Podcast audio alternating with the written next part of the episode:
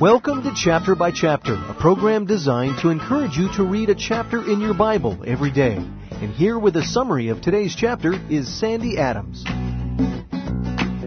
In 1 Thessalonians chapter 1, Paul gives thanks for the believers in Thessalonica. They came to Jesus through much affliction, but with great joy. We forget that first century Christians chose Jesus even though conversion made them targets for persecution. In their day it cost to follow Christ, yet masses of people were converted.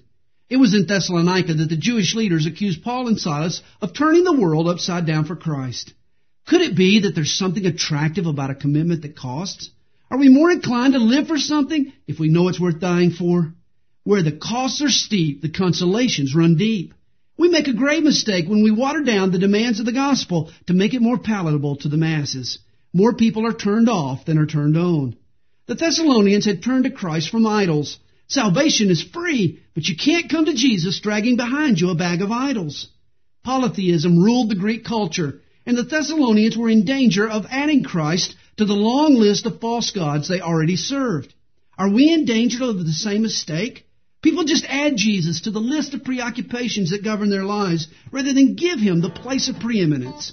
He becomes a slice of the pie rather than the center. If Jesus is not Lord of all, he's not Lord at all.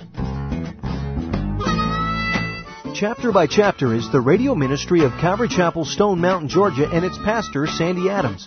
If you would like a cassette of a complete study of today's chapter, contact us toll free at 8777 by chap. That's 8777 BYCHAP. Or on the web, where you can listen again to today's chapter at calvarychapelstonemountain.com. Thanks for listening.